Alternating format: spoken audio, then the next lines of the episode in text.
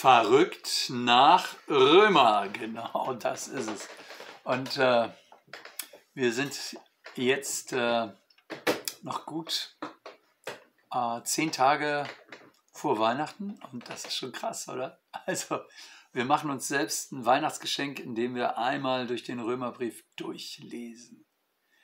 Ähm, also ich freue mich, dass wir wieder zusammen sind und dass ich ähm, euch quasi grüßen kann. Und äh, ich wünsche mir sehr, dass wir äh, in Kontakt kommen, dass wir nicht nur äh, über die Klicks und über die, äh, die Botschaft, die ich euch gebe, uns sehen, sondern dass wir auch immer wieder uns austauschen können. Wenn ihr wollt, könnt ihr ja jetzt auch zu Weihnachten euch diese Tassen besorgen. Ähm, ist ja auch eine Form, wie man sozusagen sich täglich auf dem Schreibtisch daran erinnert, dass, äh, dass man noch was vorhat, nämlich dass man Bibel lesen will und dass man mit Paulus auf dem Weg ist. Also verrückt nach Römer. Paulus schreibt an die Gemeinde in Rom und äh, wir haben das schon häufiger durchdekliniert. Im Grunde möchte er die äh, Gemeinde in der Hauptstadt als Basis nehmen, um das Evangelium weiterzutragen, nämlich nach Spanien. Und Spanien war damals sowas wie das Ende der Welt. Also alle sollen das Evangelium hören. Äh, und die Römer, die sollen diese ähm, diesen Weg von Paulus ähm, nicht nur irgendwie zulassen, sondern von Herzen unterstützen. Sie sollen sozusagen Leute werden, die eine ähnliche Leidenschaft haben wie er, lebensrettend zu wirken.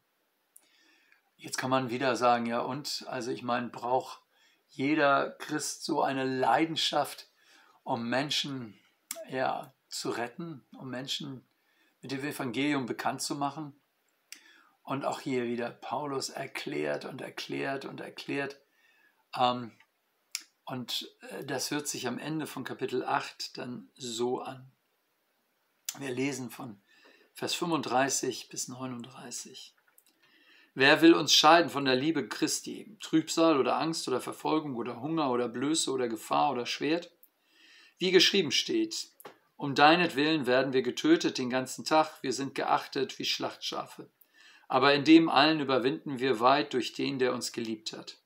Denn ich bin gewiss, dass weder Tod noch Leben, noch Engel, noch Mächte, noch Gewalten, weder Gegenwärtiges noch Zukünftiges, weder Hohes noch Tiefes, noch eine andere Kreatur uns scheiden kann von der Liebe Gottes, die in Christus Jesus, unserem Herrn ist.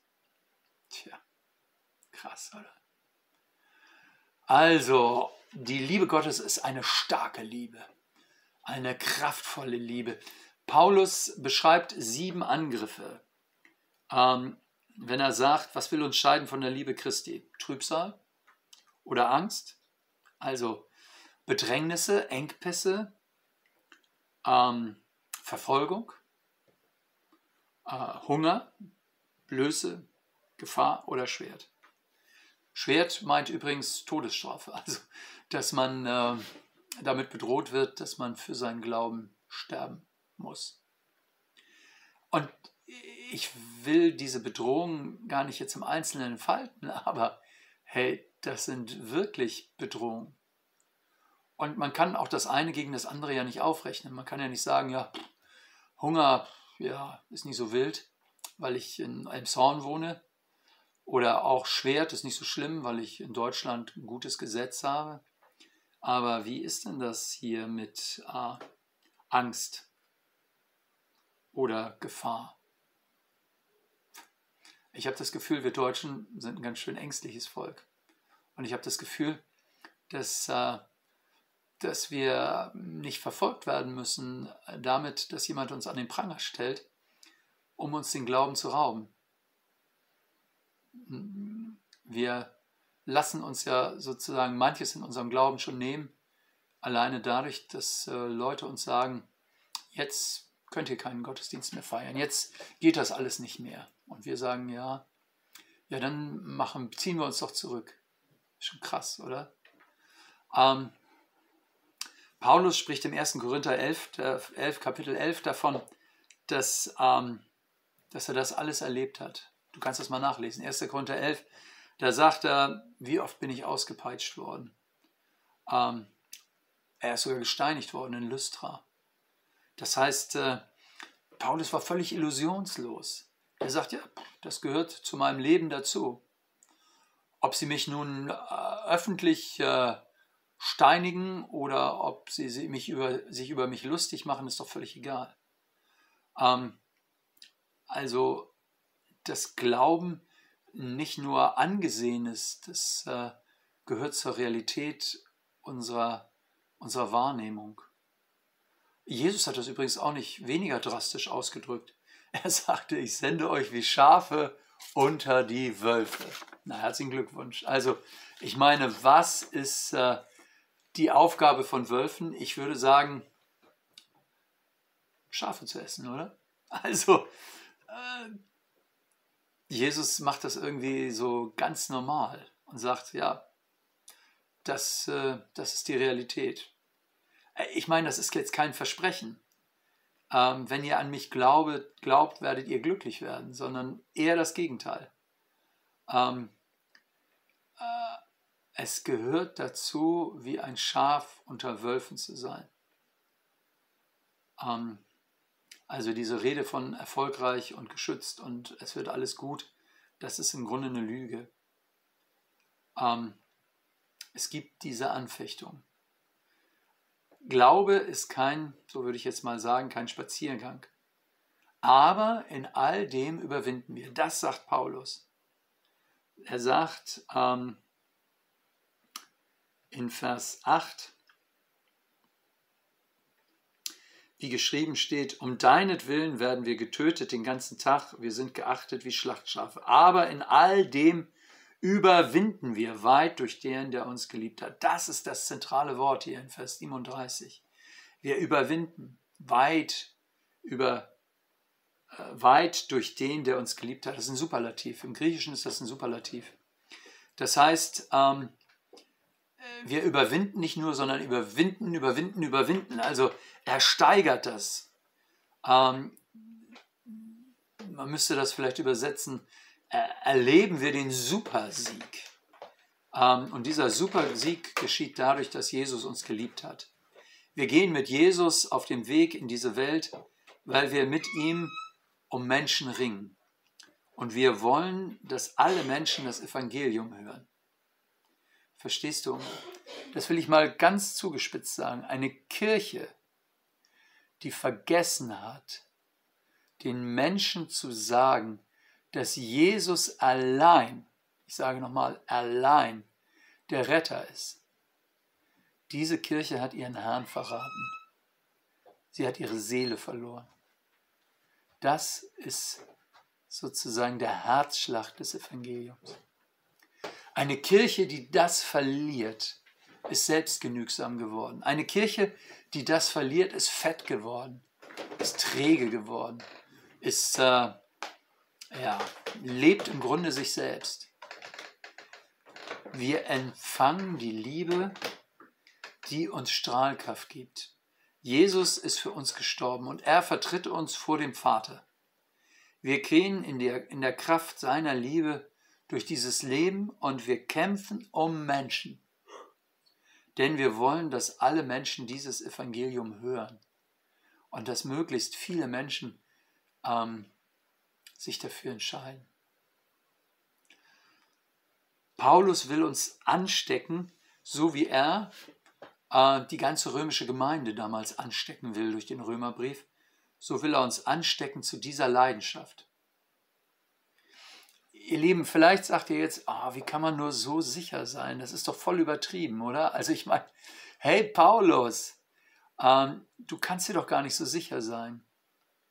Und Paulus sagt doch, ich bin gewiss. Und er zählt wieder alles auf, äh, was gegen uns streiten kann.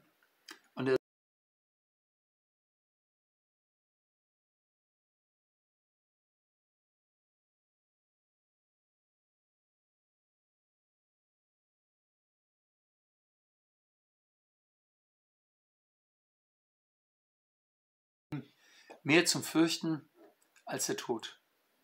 Es gibt zahllose Menschen, die sagen, ich lebe, ich fliehe lieber in den Tod, als dass ich mein Leben noch weiter unter diesen unerträglichen Umständen lebe.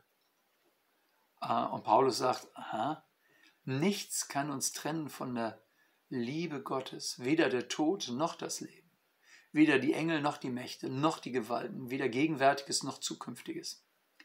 Manchmal leben Leute ja nur noch in der Zukunft, weil sie die Gegenwart kaum ertragen, weil sie Angst haben vor der Gegenwart. Die Liebe Gottes ist so klar, dass sie uns einen Raum gibt, in dem wir leben können. Paulus sagt, Gottes Liebe ist definiert. Definiert heißt, sie ist umrissen, sie ist bestimmt. Äh, wo kann ich sie packen? Das heißt, manche sagen ja, Gott hat dich lieb und das ist so ein allgemeines Ge, Ge, Gewaber. Und Paulus sagt, nein, das ist kein Gewaber, sondern ähm, Liebe ist nicht nur ein Gefühl, sondern Liebe ist eine Person. So ein Gefühl, das ist ja wabernd. Ich fühle mich gerade geliebt, ich fühle mich gerade ungeliebt, aber eine Person ist jemand, der an meiner Seite steht. Deswegen sagt Paulus, die Liebe Gottes, die in Christus Jesus ist, unserem Herrn. Äh, das ist witzig gebaut. Die ganze rettende Botschaft besteht darin, die Liebe Gottes finde ich ausschließlich im Messias Jesus. Deshalb steht es hier so rum, also Christus Jesus. Man denkt ja, Christus, das kommt doch immer nach Jesus. Nein, Christus ist ja auch ein Titel. Das ist kein Nachname, sondern das ist der Titel. Jeder Jude wusste damals natürlich, Christus ist der Messias, Jesus ist der Herr. Die Juden sagten äh, an dieser Stelle, ähm, ne, hier heißt das, die in Christus Jesus ist unserem Herrn. Und für Herr sagten die Juden Adonai. Adonai. Weil Herr war quasi das Wort für Gott. Ähm, also in Christus Jesus, unserem Herrn. Und damit sagt Paulus, Jesus ist Gott. Viele seiner jüdischen Freunde sagten, oh, das ist aber jetzt Gotteslästerung. Das darf man nicht sagen. Paulus sagt, doch, das ist doch gerade das Wunder der Barmherzigkeit Gottes in Jesus, dass mir hier in Jesus Gott begegnet, greifbar begegnet. Und da er im römischen Reich unterwegs war, galt das ja noch viel mehr. Herr war im römischen Reich der Titel des Kaisers, also die, der Titel der absoluten Autorität. Niemand anders war der Herr als der Kaiser in Rom. Und Paulus sagt, oh, kleine Provokation, ja, ich bin ein kleiner Rebell, ich sage, Jesus ist der Herr. Und die Römer sagten, du spinnst. Du stehst doch nicht über dem Kaiser. Und Paulus sagt, nee, ich nicht.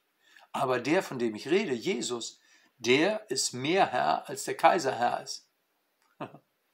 Also verstehst du? Äh, Paulus macht das sehr deutlich, wem er gehört und zu wem er gehört. Und er sagt, vor wem soll ich mich denn jetzt fürchten? Der Einzige, vor dem ich meine Knie beuge, das ist Jesus. Der Einzige, vor dem ich niederfalle, dem ich mein Leben gebe und für dem ich mein Leben hingebe, das ist Jesus. Nur er ist der Messias, nur er ist der Gesalbte Gottes, nur er ist der Erlöser. Und dessen bin ich gewiss. Mit ihm kann ich leben und sterben. Ich frage dich mal, womit willst du denn leben? Und mit wem kannst du auch sterben, so dass du weißt, wohin du gehst? Mit welcher Gewissheit lebst du? Ihr Lieben, verrückt nach Römer. Nächste Woche haben wir die Weihnachtsausgabe. Cool, oder? Ich meine, das ist schon krass. Also, ähm, genau. Bibel lesen am Vorabend von Weihnachten. Das macht nur verrückt nach Römer. Bis bald, euer Pastor Hardy.